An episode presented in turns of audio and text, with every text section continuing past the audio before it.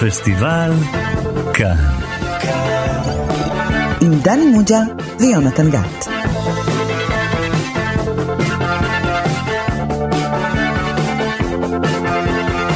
שלום לכם, אתם שוב איתנו בתוכנית הקולנוע הרדיופונית והסטריאופונית של תאגיד השידור הציבורי.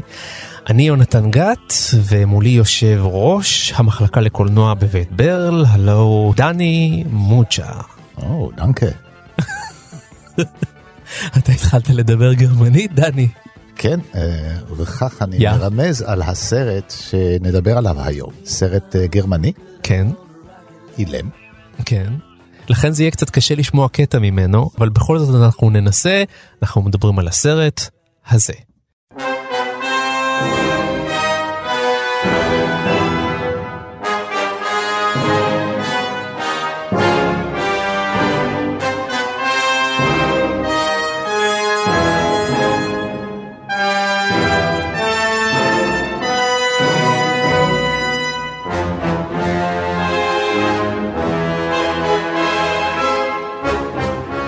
כן, היות ואתה אמרת, דני, שאנחנו עוסקים בסרט אילם, אז לא נותר לנו אלא להשמיע את פס הקול, למעשה אחד מפסי הקול הרבים שהולחנו שנים רבות לאחר שהסרט הזה נוצר. אנחנו מדברים על מטרופוליס, הסרט הדיסטופי העתידני שיצר הבמאי פריץ לנג בשנת 1927.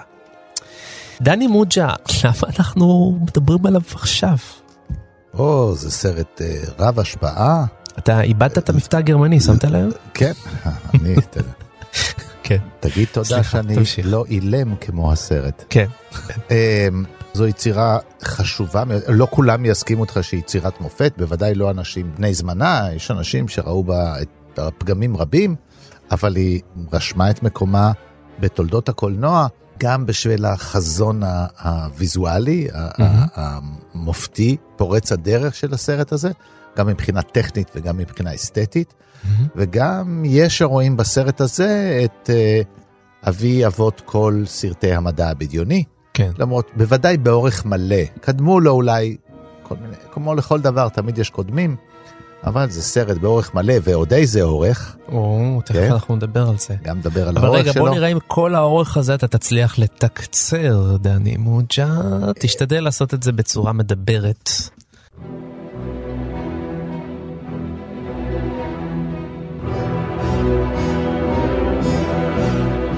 אה, טוב, הכל מתרחש בעתיד, בעיר- ליתר דיוק אה, 2026, זה לא עוד הרבה זמן, דני. במין עתיד כזה דיסטופי, לא מוצלח. זה לא שהכל מתפקד, הטכנולוגיה עובדת, רק נגיד למאזיננו שדיסטופי, הכוונה היא... ההפך לראות- מאוטופי. אה, בדיוק, ראיית שחורות. עתיד, אה, כן, אה, תיאור עתידי שלילי, לא מתפקד. אה, זו עיר אה, שמתקיימת מעל ומתחת לאדמה.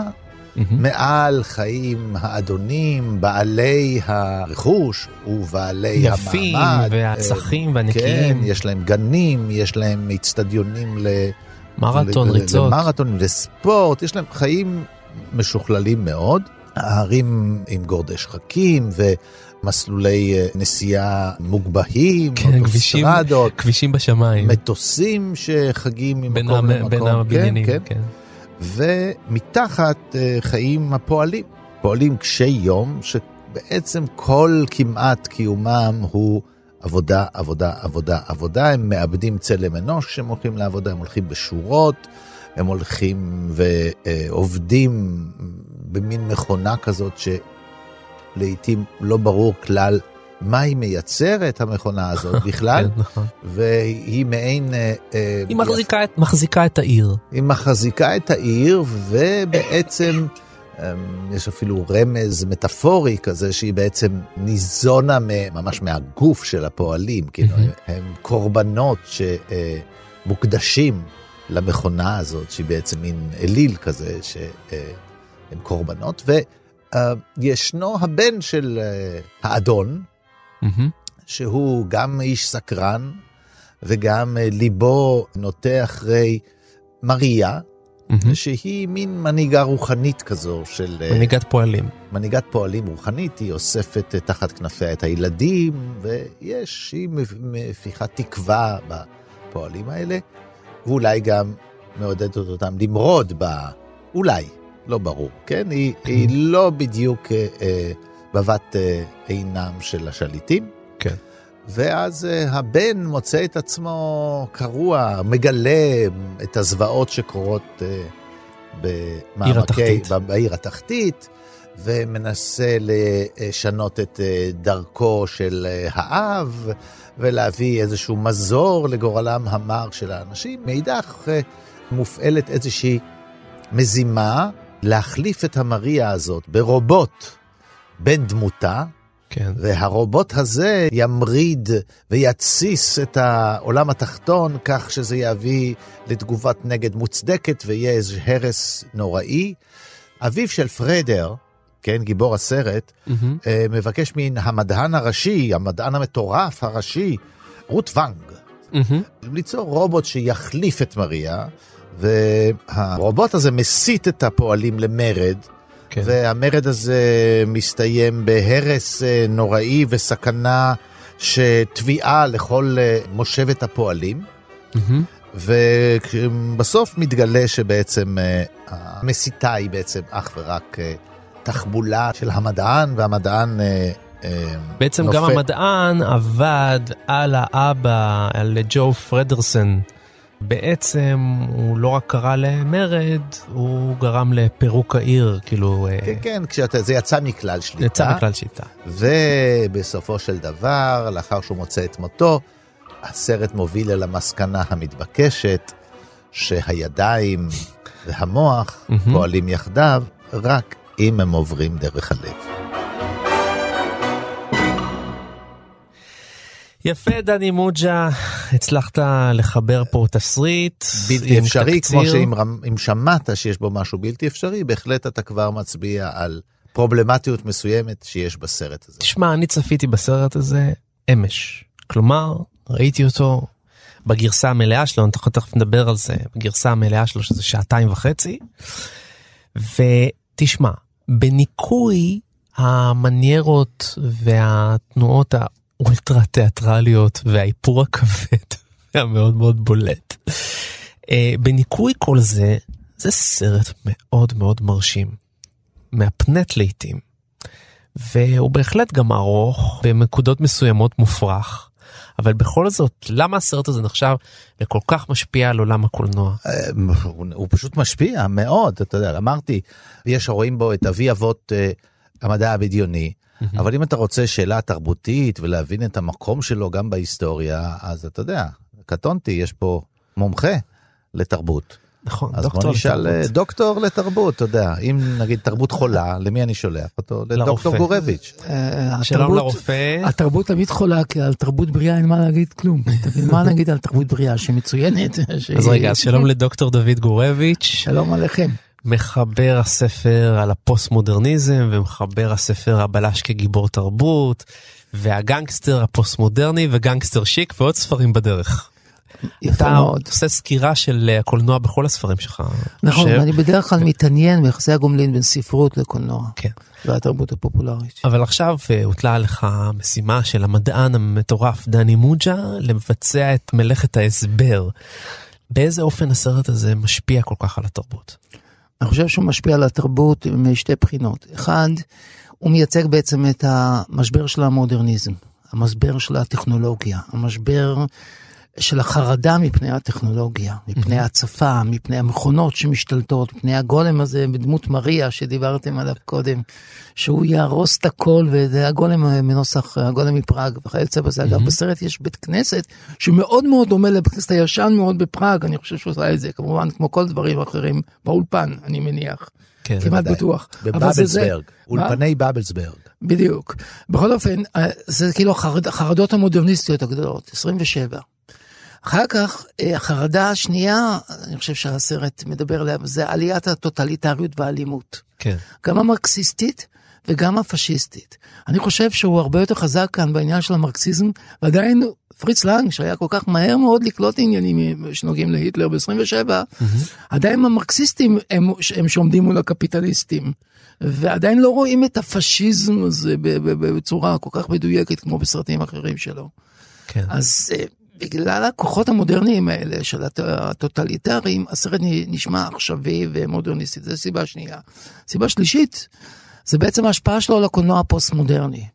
זאת אומרת, כשבא הפוסט-מודרני לבקר את המודרניזם, את הטכנולוגיה, את הרציונליות, את עולם המכונה, את העולם הבינארי, אז uh, נקודת ההתייחסות המרכזית שלו זה פריץ לנג. תחשוב על סרט כמו האלמנט החמישי, יושב סרט כן. מפורסם שרבים ראו אותו. נכון. בלייד ראנר. בלייד ראנר, נכון, בלייד ראנר עוד לפניו. כאילו הרחובות האלה של ניו יורק או של מגרדי השחקים והגשרים שמתוחים ביניהם והאווירונים בסרט אה, אלמנט חמישי הזה המוניות האלה. כן. שטסות שם בעניין הזה. כאילו תמונת האימה וגם התמונה הנשגבת של הטכנולוגיה. והחרדה מפני הטכנולוגיה. אין סוף ציטוטים לאותם מקומות, וכמובן אין סוף ציטוטים לגולם מפראג, כלומר לאותה מריה שהולכת ובעצם mm-hmm. מסיתה את הפועלים כדי שאחר כך הקפיטליסטים יוכלו לדכא אותם. שוב, כל הדברים האלה הופכים להיות בעצם לחם חוקו של הקולנוע הפוסט-מודרני. על שום כל אלה, גם היותו סרט פרוטוטיפ, כמו שאמרת, של המודרניזם, גם היותו ייצוג מושלם של האקספרסיוניזם בסגנון שלו, וגם בתפיסה המוזיקלית שלו, הווגנריאנית, הרי הוא מחלק את הסרט לשלושה חלקים. נכון. הוא מחלק את זה לפרילוד, לאינטרמצו ופיריוזו, פיריוזו נכון, דני, אתה, אה, אז הפיוריוס זה החלק האחרון, עם ה... כמעט אפוקליפסה ובסוף הפיוס, כן. על כל האלמנטים הללו בעצם הופכים אותו לאבן דרך. ואני חושב שגם זה לא סרט משעמם, אני צפיתי בו גם כמוך אתמול, זה עובד, זה עובד. כן. כי אתה מבין שפה מדובר בעצם באופרה וגנריאנית שעובדת בכל הכיוונים, ארכיטקטורה, אומנות, פלסטית. למשל סצנת העיניים, אתה זוכר, דני?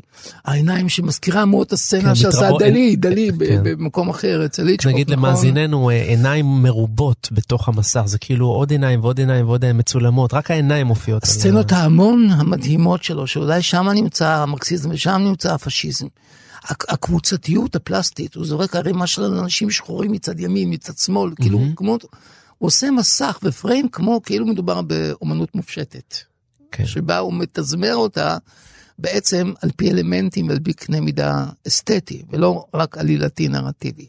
ועדיין זה סיפור אהבה, ועדיין זה סיפור אהבה בין פרדר לבין מריה, נגד רצונו של האב, שגם שונא את בנו וגם אוהב את בנו, יש לך גם את האדיפוס קומפלקס כמה שאתה רוצה. ובסוף יש פתרון, יש happy end. זה גמר, אני לא יודע מה אתה חושב, שזה נראה לי דבר הכי מגוחך בסרט, זה נכון, הסיום שלו. אני מסכים. פשרה, זה סרט, לכן הוא... אה, אה, הוא לא רואה, הוא רואה עדיין, ב-27 הוא רואה פשרה סוציאל דמוקרטית. כן, הוא רואה מין פשרה כזאת עם הלב, וזה באיזה מידה של אנושיות. כן. לכן כל מי שהיה... אה, דעתן, היה לו לא נוח עם הסרט, וחשב שהוא או מתקתק או מטופש. אייג'י אה, ווילס כתב על הסרט שזה סילי. אחד הסרטים הגרועים שהוא ראה. לא, לא, הוא אמר, just silly. אתה יודע, נגעו לו, ב, נגעו לו בז'אנר, בכל זאת, אה, אמרת פרוטוטיפ, כן. אז לפרוטוטיפ היה סבא. כן. קראו לו H.G. Wells, אתה יודע שמדע בדיוני, הוא המציא כנראה, על כל ממציא יש לו אה, ממציא קודם, אבל כן, כן מאבות ה, ה, המדע הבדיוני, כן. ופה הרגיש לו נוח, כי כש-H.G. ווסט כתב ציפות של מדע בדיוני, הייתה לו אג'נדה פוליטית ברורה, אה, יכולת לחלץ ממנה אמירה ברורה. ובאמת, מן הסרט הזה, קשה לחלץ אמירה ברורה, חד משמעית, הוא בוודאי לא, הוא כמו פלקט, mm-hmm. כן? שלא לדבר על הפלקט של הסרט, שהוא פלקט מדהים, כן? הוא כמו פלקט, אה, הוא כמו אמנות מגויסת, אבל אם אתה מסתכל רגע ומנסה להגיד מגויסת למה, כן, לא ברור מה, אה, אה, אבל לא כולם, לא כולם חשבו כמוך. אתה יודע שזה הסרט החביב ביותר על היטלר וגבלס. לצערנו הרב. נו, זה גם כן נותן לנו אזהרה מסוימת. כן, כי הם ראו בסרט הזה בהחלט לא ביקורת על השלטון, אלא הערצה של השליטה בהמונים, ההערצה שצריך סדר וכוח ומשמעת, וההליכה הזאת של הפועלים, וה... אה, דווקא המרד של הפועלים מביא עליהם את האסון.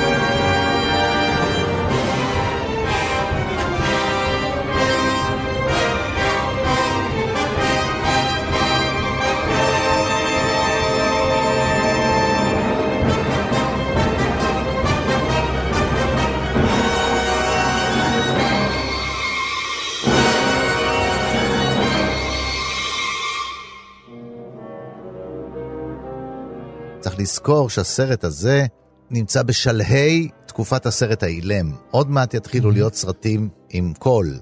אה, עוד מעט, ממש אה, שנה, שנתיים לפני. עוד מעט, כן. ב-27 כבר עשו בארצות כן. הברית, עוד מעט פריץ לנג, עוד שנתיים, שלוש, יעשה את אה, אם העיר מחפשת רוצח, שהוא פריצת דרך בתחום הסאונד. זה סרט שיש בו אלמנטים מסכמים, הוא סרט ברוקי, שאוסף את כל מה שכבר אה, אה, אה, התפתח אה, בתעשיית הקולנוע הגרמנית הפורחת, שיש בה אלמנטים ניסיונים, אבל באולפן מסודר. בראש הסרט הזה, מי שדוחף את הסרט הזה, זה מהגדולים, מגדולי המפיקים הגרמנים של אותם שנים, כן, כן של הרפובליקה. אריך פומר, המפיק, אפשר פה לבמאי בעל שם, שכבר עשה אפוסים גדולים, כבר uh, הוכיח את עצמו כבעל יכולות עצומות לקחת קולנוע ולהעביר אותו לממד אופראי, כן? וגנריאני אם תרצה, כן? כמו שכבר הוזכר כאן. ולהגשים קודם כל חזון, כן? קודם כל מבחינה חזותית, כן? יש פה, uh, הוא גייס את uh, קרל פרוינד, שהוא מגדולי הצלמים בגרמניה, ואת איש האפקטים המיוחדים, כן? שופטן. בעקבות הסרט הזה אנחנו משתמשים עד היום במושג שנקרא אפקט שופטן. כן, שירות ה- תסביר. העיר כולה הרי נבנתה בתוך אולפן. ובאולפן אתה נאלץ לעבוד, אין לך את הגבהים, אין לך אפשרות לבנות גורדי שחקים באמת. אז יש כל מיני טכניקות שמאפשרות, אתה צריך שחפצים יהיו קטנים לעומת גורדי שחקים, אבל איך תצלם בני אדם? כן. זה מיד יקטין את התפאורות. ובעצם התפאורות נמצאות כאן בצידי המצלמה, ולא מול המצלמה. ומול אוקיי. המצלמה יש מראות. ואז המצלמה בעצם מכפילה, זה מכפיל את המרחק מגורדי השחקים. ואז גורדי השחקים נראים עצומים וגדולים הרבה יותר מן האופן שבו הם נראים אילו היו מצלמים אותם במרחק, האולפנים היו די גדולים, אז הכפלת השטח הופכת את זה למרחק. כאילו אה, זה אה, מראה והטיה כזאת לכיוון מסוים, כדי שזה ייראה שאנחנו מסתכלים על כן, הבניין ו- ו- מלמטה. ו- הצידה. כן, כן, בהחלט, ואז זה נותן את העוצמה והגודל שלה, ואפקט אפקט, אם אתה בלקסיקון הטכנולוגיה הקולנועית, אפקט שיפטן הוא אחת האופציות כן. לצילום. יש כמובן אפשר לצלם דגמים בעדשות מיוחדות, גם זה כן. השתמשו פה, יש גם, גם דגמים. לא- יש פה שפע של טכנולוגיה קולנועית, כאילו כן. מיצוי של הטכנולוגיה הקולנועית כדי ליצור את החזון, ויש תפאורת ענק, שאתה רואה את האנשים עובדים על המכונה הזאת, כן? אתה רואה שהמכונה היא עצ- עצומה, כי זה קומות ועוד קומות ועוד קומות, ונמצאים שם. המדרגות האלה הן מדרגות uh, שמובילות אל המכונה, או אל הפה של המולך באיזשהו שלב שה... כן. האקספרסיוניזם אפשר בין השאר, בצד נג, נגיד הנאיבי ילדותי שלו, כן? שדימויים, כן, הוא התקנא, הדימויים, האקספרסיוניזם בין השאר מתקנא בספרות, כן? שהיא אומרת, הספרות יכולה להגיד, המכונה הזאת היא מולך. מה תעשה בקולנוע? או שתכתוב את זה באותיות, או שפתאום בדיזולב, כן, המכונה הזאת הופכת לפרצוף של מולך, ואז האנשים שעולים למעלה נזרקים אל האש. כן? ואז האם, אה, לימים יגידו, האם הוא מבשר את המשרפות? כן, או הוא מחייב את, המ... או נותן רעיון, כן, אתה, אפשר לראות זה בגלל שאין עמדה פוליטית, אה, וכמובן כן. לה- להגיד שהוא מבשר זה, אה, זה, זה מרחיק לכת כמובן, כן, כי לא הייתה שום תוכנית עוד, ובכלל אנחנו לא נמצאים באזור הזה מבחינה היסטורית. נכון. החזון הזה הוא מהפנט, הוא מהמם. ולכן, אם התפעלתם בהכנות לקראת התוכנית היום, וראיתם את הסרט, אה, אני יודע שאתם אנשים עמידים ויש לכם מסכים גדולים בבתים הקטנים שלכם, ובכל זאת, אם תראו את זה בבית הקולנוע, במסך ענק, הנשימה נעתקת.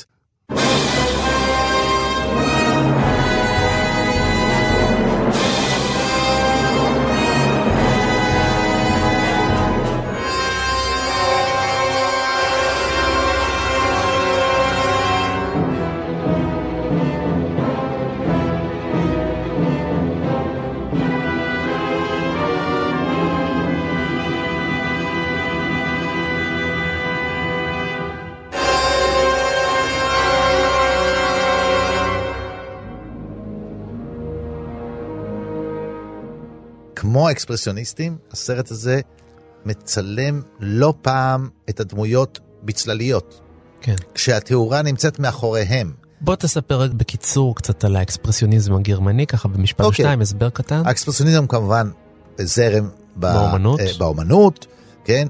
שמגיע ממרכז אירופה, התפתח גם באוסטריה, גם בגרמניה, גם בברלין.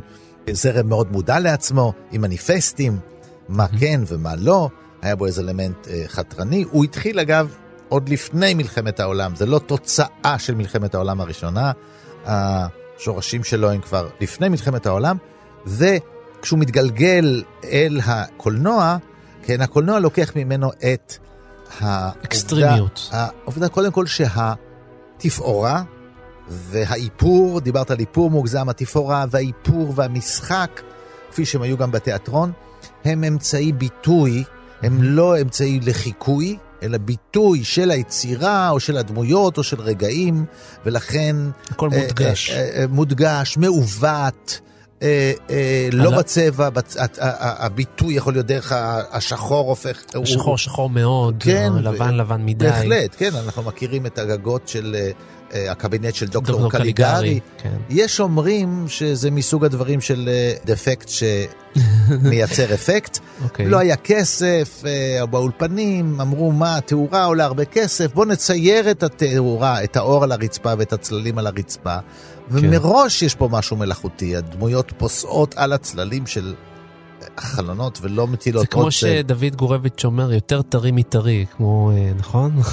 זה יותר שחור מיותר סוג- מודגש סוג. של היפר ריאליזם, או הייתי אומר כזה, אה, משהו, סגנון שמאוד מודע לעצמו, אני לגמרי אומר, כלומר, הניסיון הוא לא לחיקוי המציאות, הניסיון הוא להוציא את הפנימיות הסוערת, הלא מודעת, היצרית מתוך המציאות. ולצבוע אותה. וההתרגשות שבהתנגשות בין אותה יצריות פנימית שהאקספרסיוניזם מביא אותה החוצה, לבין הטכנולוגיה, הרציונליות, המכונה, החשיבה הלוגית. זה בעצם הנפש הגרמנית הזאת של שני הדברים שלה. אתה יודע, אם איפור, אתה אומר איפור, איפור זה בשביל להסתיר קמטים.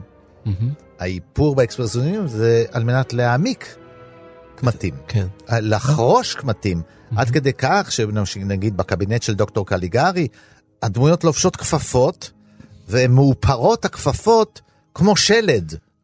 היינו אנשים, השלד יוצא החוצה, השלד מכסה את הבשר ולא הבשר את השלד.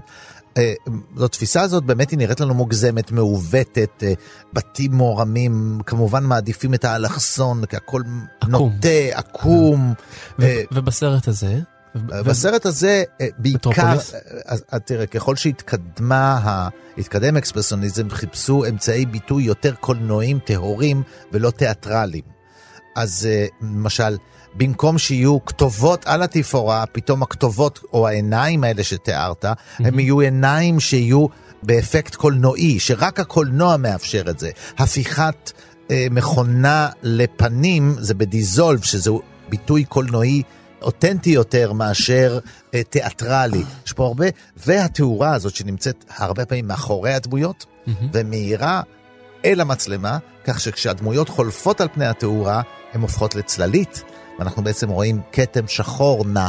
כן, זה מן הצד הזה, הצד האפל, כן, של האדם, ה... הוא זה שמופנה אלינו. אנחנו רואים את הצדדים האלה, וזה חזון אה, מדהים. או האופן שבו הוא מניע את הדמויות שמולכות לעבודה. אז הן הולכות במין צעדים כאלה. בעצם זה גוש של אנשים שהולך לעבודה. זה גוש של אנשים חסר פנים, אה, לא פעם מצולם מאחור או מן הצד, לא רואים, אין להם פנים, והם גוש של אנשים שנעים בקצב, כן? כמו אוטומטים כאלה שנעים. יש צילום מרהיב של אה, אה, פריץ לנג, מביים את הניצבים האלה שכולם היו קרחים או עם פאות של קרחת, והוא עומד עם מגפון ענקי, לא חשמלי כזה, ועל במה כזאת, ונותן להם פקודה ללכת, ופתאום הוא עצמו, בכלל במאים שעושים סרטים על עריצים, יש להם רגע שהם עצמם מעריצים, כי הם צריכים להניע אלף ניצבים, לתת להם פקודה, והם נעמדים בעמדה הזאת, יש אחידות בין ה... יכול להיות שזה עריץ שהם עכשיו מבקרים אותו, אבל הוא נעמד ורואים את השליטה שלו בהמונים האלה. הוא הניע שם המונים, כן. שכמוהם בגודל התפאורה, גודל ההמונים. אתה יודע כן, כמה בהחלט, אנשים היו שם? בהחלט, 30 בהחלט. ומשהו אלף ניצבים, זה פשוט לא יאומן, זה יכול להיות דבר כזה? 30 אלף איש? אני, אני מניח שלא בפריים אחד. אלא שלאורך הזמן הוא כן. העסיק כן. כאלה וכאלה וכאלה הנה, אנשים. הנה, אני קורא פה מהנתונים שכתובים על הסרט, 37 אלף ניצבים, מתוכם 1,100 קרחים, כי לא כולם הסכימו לגלח את הראש, ובאמת, כמו שאתה אמרת, לפעמים חלק הסכימו רק לשים פאה של קרחת. 740 ילדים, כאשר 500 מהם זה, זה ילדים אה, עניים, משפחות עניות, שהסכימו לבוא ולהשתתף בצילומי השיטפון, הרי שם את השיטפון שפורץ בעיר. אז אומרים שהוא הצליח לגייס את כל אלה בגלל העוני הגדול שהיה אז באותה תקופה.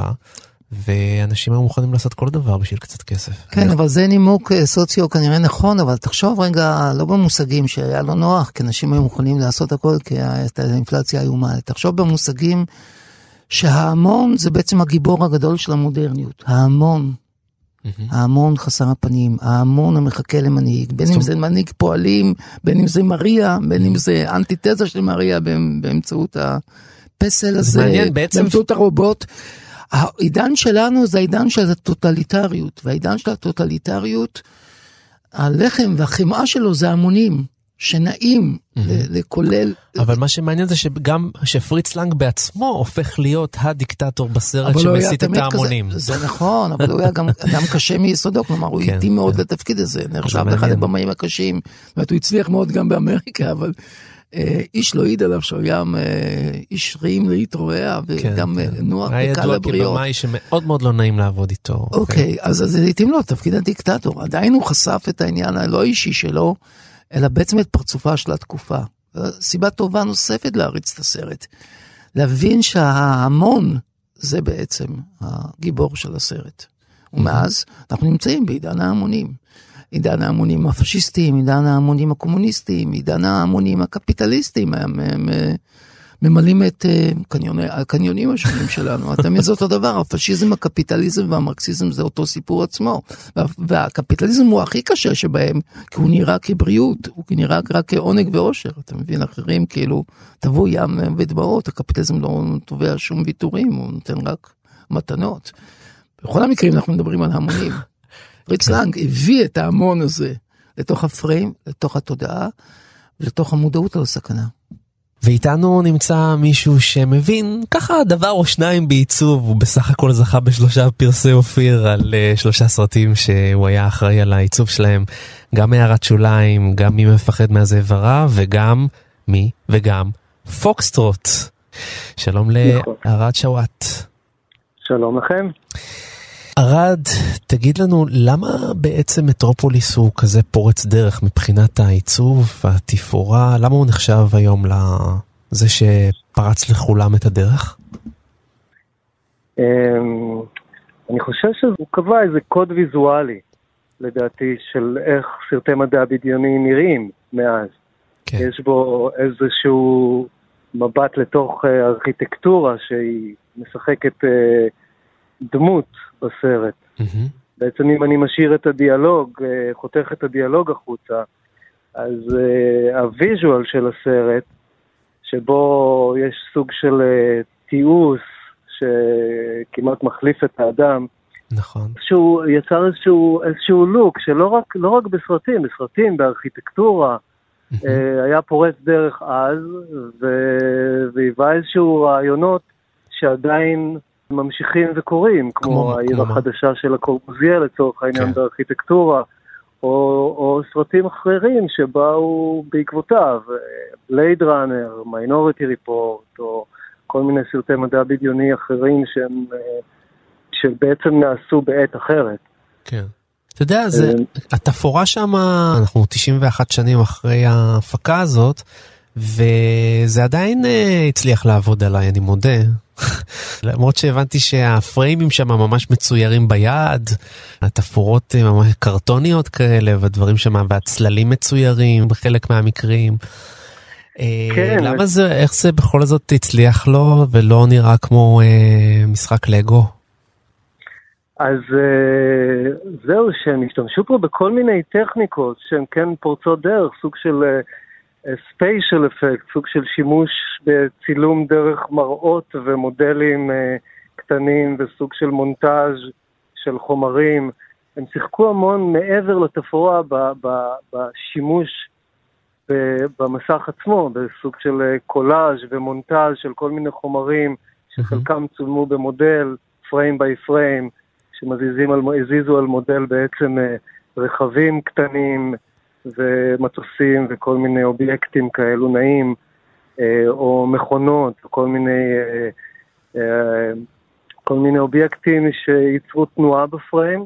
מול בניינים, אה, גורדי שחקים מאוד גדולים, מול מגדל הבבל הגדול שהם ייצרו.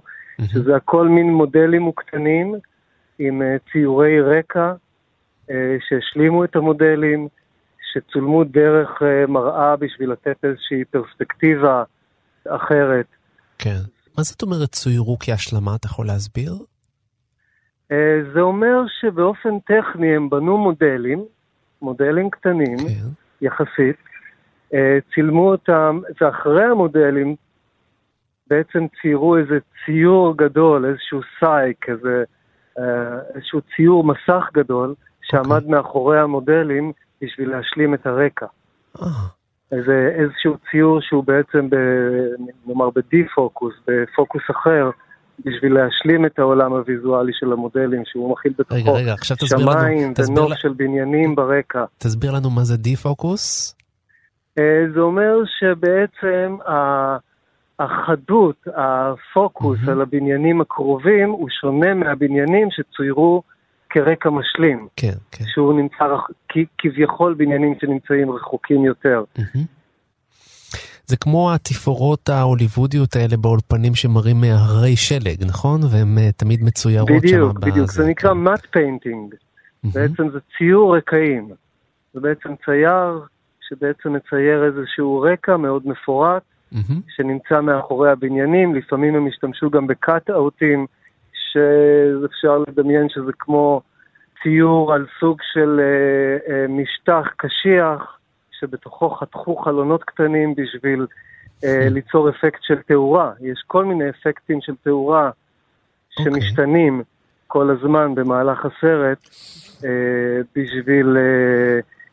בשביל ליצור איזשהו זמן עבור הסרט, עבור העיר הזאת. מה זאת אומרת? בניינים אה, שדולקים בלילה של אה, העיר, כל מיני כן. זרקורים שמאירים אה, מבנים, כל מיני כאלו מין... מין אובייקטים שהם לא רק שם ברמה הגרפית, אלא הם גם חיים, הם נעים, הם מוארים. תגיד, ארד, את כל הדברים האלה צריכים היום בקולנוע? עם כל ה... אתה יודע, אה, מסך כחול, מסך ירוק? אה, ברמה הטכנית, רק נסביר למאזיננו שהיום בשיט, כן, בשיטות של היום הם פשוט משתמשים בגרפיקה ממוחשבת, מציירים בעצם, אה, צובעים את כל המסך בתפאורה שכבר קיימת גרפית מוכנה, לא? בדיוק, היום אנחנו כביכול בעולם דיגיטלי, Mm-hmm. אז המודלים הפיזיים בעצם לרוב מחליפים אותם כל מיני מודלים דיגיטליים שנעשים על ידי מחשב. כן. Uh, בכל מיני תוכנות אנימציה כאלו ואחרות, ב-3D Max או, או מאיה. או כל uh, uh, תוכנה אחרת ש, ש, שתומכת, זה מאוד תלוי באיזה לוק רוצים להשיג. כן. למשל הגלגל ענק של וודי אלן, כל הלונה פארק שלו שם זה אנימציה ממוחשבת. למשל. כן, לא רק, היום זה חלק אינטגרלי מכל כך הרבה סרטים הוליוודים שאנחנו מכירים ורואים. Mm-hmm. כל השיטת עשייה, היא הפכה להיות פחות מה שנקרא special effect, שזה דברים פיזיים שנעים מול המצלמה, ליותר visual effect, שזה דברים, uh, תוספות uh, דיגיטליות mm-hmm. כאלו ואחרות, שאנחנו בעצם uh, מציירים במחשב, או שבונים ממש מודלים של ערים במחשב, ומדביקים אותם uh, על גרין סקרין, שזה מסך uh, ריק וכחול שנמצא מאחורי השחקנים, או מאחורי התפאורה, בשביל ליצור איזשהו uh, set extension. כן. זאת אומרת, לפעמים אנחנו בונים רק חלק מהתפאורה, ומשלימים את כל שאר הרקע ב post production, בעצם ב visual effect, באיזשהו פורמט דיגיטלי, איזשהו ציור דיגיטלי ש... שיש לו איזה אספקט יותר תלת-ממדי mm-hmm. מאז. Mm-hmm. זאת אומרת, יותר, אה, אפשר יותר לשלוט בו. ארד סאווט, תשמע, כל כך הרבה סרטים עוד, לא הזכרתי, גם מיטה טובה, עשית סרט נהדר, ונורמן, והסרט של נטלי פורטמן, סיפור על אהבה וחושך, הרבה תפאורות ועיצובים uh, מאחוריך. אנחנו מאוד מודים שהיית איתנו. תודה רבה, העונג כולו שלי. תודה רבה, ארד.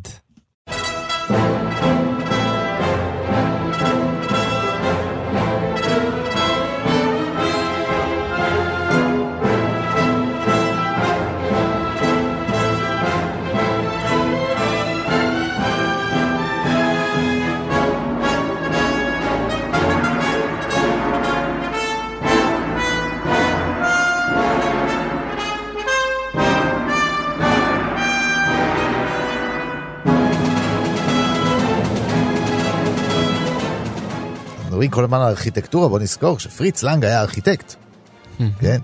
והוא, כמו רבים אחרים, חשב שהמדיום, האומנות הכי קרובה לקולנוע היא ארכיטקטורה, לא ספרות. כן. הקולנוע הוא האומנות הכי טפילה שיש, היא נטפלת לספרות, היא נטפלת לתיאטרון, היא נטפלת לציור, היא נטפלת לכל המדיומים. Mm-hmm. אבל לארכיטקטורה, הוא חשב שזה האח הקרוב. אני מספר בתפאורות. כמובן, יש פה אלמנט של תנועה שאין בארכיטקטורה.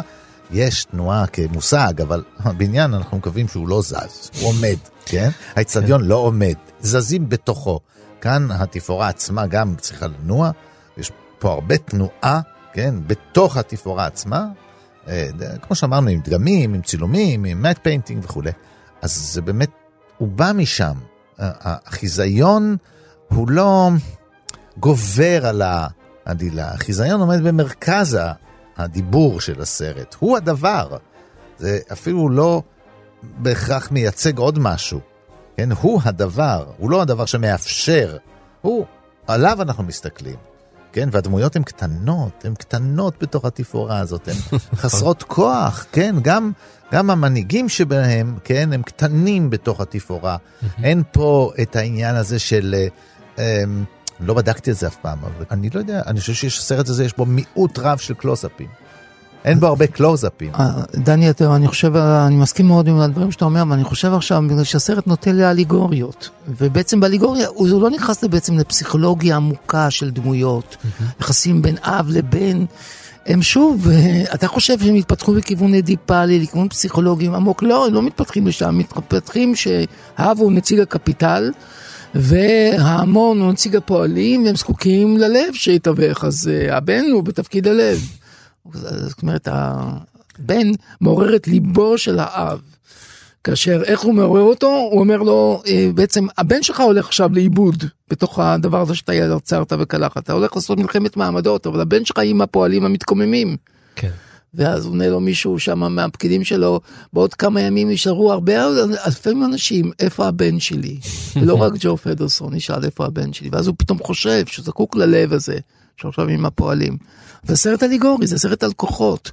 כוחות פוליטיים, כוחות מיתיים, כוחות שמתמודדים. מיתים, מיתים, תזכור, פריץ לנג בעצם פעל קודם בשני ז'אנרים, כן? הוא פעל בתוך ה pulp fiction, ספרות זולה, עשה סרטי אימה, סרטי מתח, אה, סרטי אה, ארכי פושעים, דברים כאלה שמתרחשים בעולמות בדיוניים או בעולמות ממשיים קיימים וכולי, ומצד שני מיתולוגיה. זה המיתולוגיה הגרמנית, כן? הוא עשה את כן? הניבלונגים, בוודאי, הניבלונגים, כן, כן, כן. כן, הוא, כן, ושמה באמת, עם uh, פארק היורה, זה רימייק של סרט, סרטים של פריץ לנג, עם מפלצות, ועם, כן. ועם דרקונים, ודרקונים שיורקים אש, ומסעות uh, ברחבי העולם, ומגיעים לבגדד, ומגיעים לכל העולם, זה אפוסים ענקיים כאלה, כן. של תפאורות ענק, ומפלצות שצריך להילחם בהם, כן? עוד פעם, אתה רואה עם יערות ענקיים כאלה, והשחקנים הם הולכים לאיבוד בתפאורות. תפאורות עצומות. הוא בא מהרעיון הזה, זאת אומרת, מיתוס, באמת, מיתולוגיה. אז פה זה בעצם, בגלל שזה עתידני, איזה מין כתיבה של מיתולוגיה עתידנית. Mm-hmm. שאגב, את הבסיס שלה כתבה בכלל אשתו. אשתו, כן. כן, תיאה פון הרבו. שאותו עזב, כשהוא כן. עזב את אה, ונמלט מגרמניה.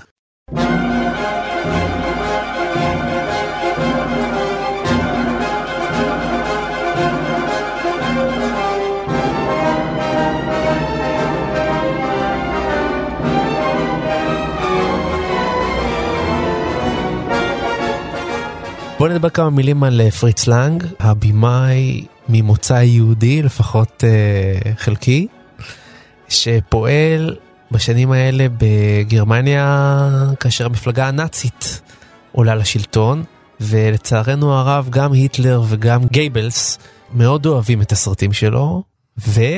קוראים לו, על פי, לפי מה שהוא סיפר, ומציעים לו להיות האיש שאחראי על הפרודוקציה הקולנועית של גרמניה.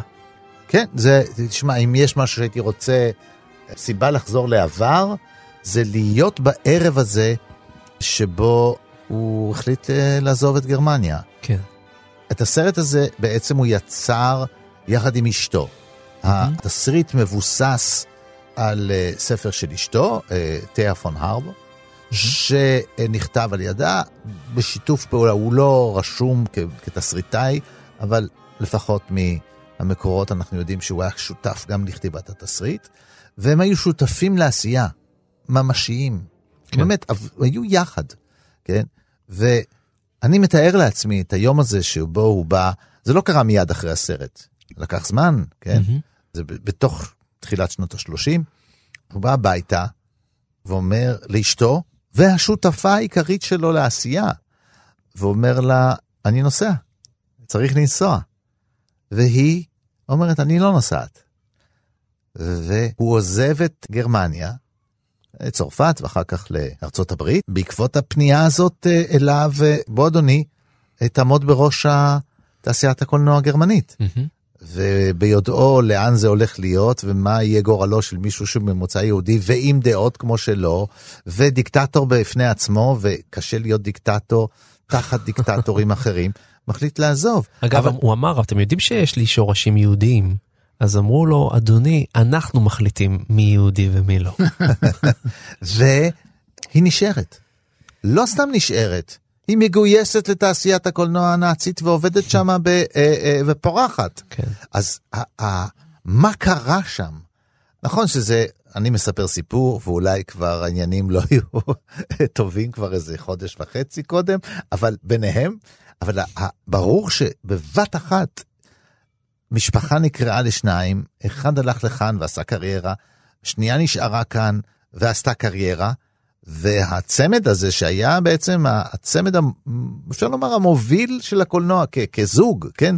זוג יוצרים כזה שמוביל את הקולנוע הגרמני, מהכוכבים של הקולנוע הגרמני, לא כשחקנים, אבל פתאום מתפרק וכל אחד מוצא את עצמו משני צידי המתרס mm-hmm. הפוליטי העולמי, זה בארצות הברית, וזה עכשיו, וזו עכשיו בגרמניה. זה סיפור מרתק בעיניי, ו... אבל לא הייתי שם באותו רגע, לחוות את אגב, היומיים האלה. כן, יש אומרים אגב שהסיפור לא רק מרתק, אלא גם מומצא על ידי פריץ לנק עצמו, וזה מופיע בהמון סרטים שנעשו על העניין הזה, ואין מקרה ואין רעיון שפריץ לנק לא מספר את הסיפור הזה במו פיו. כשאתה אמרת קודם הוא מדבר על זה במו פיו, זה כל העניין, הוא מוכר את ה... זה נקרא מיתומניאק, כלומר אתה מייצר את המניאק של המיתוסים של עצמך. הוא היה מיתומניאק. מצד שני, הוא היה איש רוח אצילי שבחר בחירות. לא רבים היו כאלה, היה תומאס מן, היה פריץ לנג, היו גרמנים, וכמובן היו גם במאים גדולים, אוסטרים גרמנים, אחרים שבאו לארה"ב. אה, פון שטרנברג, אה, והיה גם, אה, אני חושב, גם זה שעשה את אקסודוס, מה שמו, פרמינג'ר, באותה תקופה האוסטרי, והיה ברטולד ברכט, וכולם הגיעו לארה"ב, לארץ הקפיטליזם והכל. אז זה מעשה של חירות. אני חושב שזה הוסיף גם למיתוס העצום הזה של פריץ לנג. בעצם פריץ לנג זה ההיסטוריה כאילו של המאה ה-20. השבר הגדול בתוך ההיסטוריה.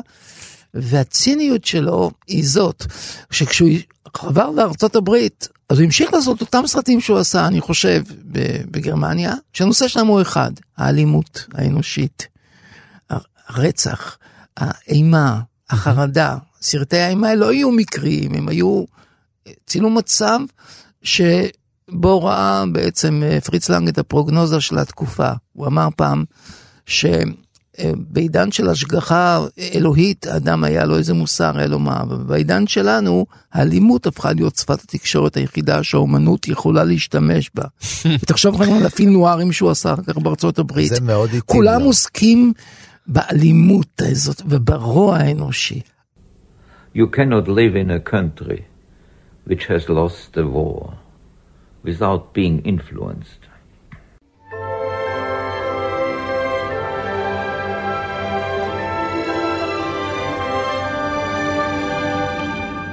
סיימנו, אנחנו רוצים להודות לחן עוז על הביצוע הטכני, לאייל שינדלר ושלומי בן עטיה שהביאו אותנו לשידור, ואתם מוזמנים להיכנס לעמוד התוכניות שלנו של פסטיבל כאן באתר תאגיד השידור הציבורי, עכשיו תוכלו להקשיב לכל הפרקים של פסטיבל כאן שהקלטנו ושידרנו עד היום. תודה רבה לך דוקטור דוד גורביץ' שהיית איתנו. תודה רבה לך ותודה רבה דני. ודני מוג'ה, אני רוצה להגיד לך שבין תוכנית רדיו טובה לבין קהל מאזינים נאמן, צריך שדרן טוב שהוא הלב. הלב שמתווך בין השניים, ואני מתכוון כמובן לעצמי. אה, זה שם, זה שם. הייתי בטוח שאתה הולך להמליץ עליו, ויקטור. שופף. כן, ראית, שיחק אותה בסוף? כן, כן. זהו, אז אנחנו נתראה בשבוע הבא עם סרט נוסף, ועד אז, להתראות לכם. ביי ביי. להתראות, ביי ביי.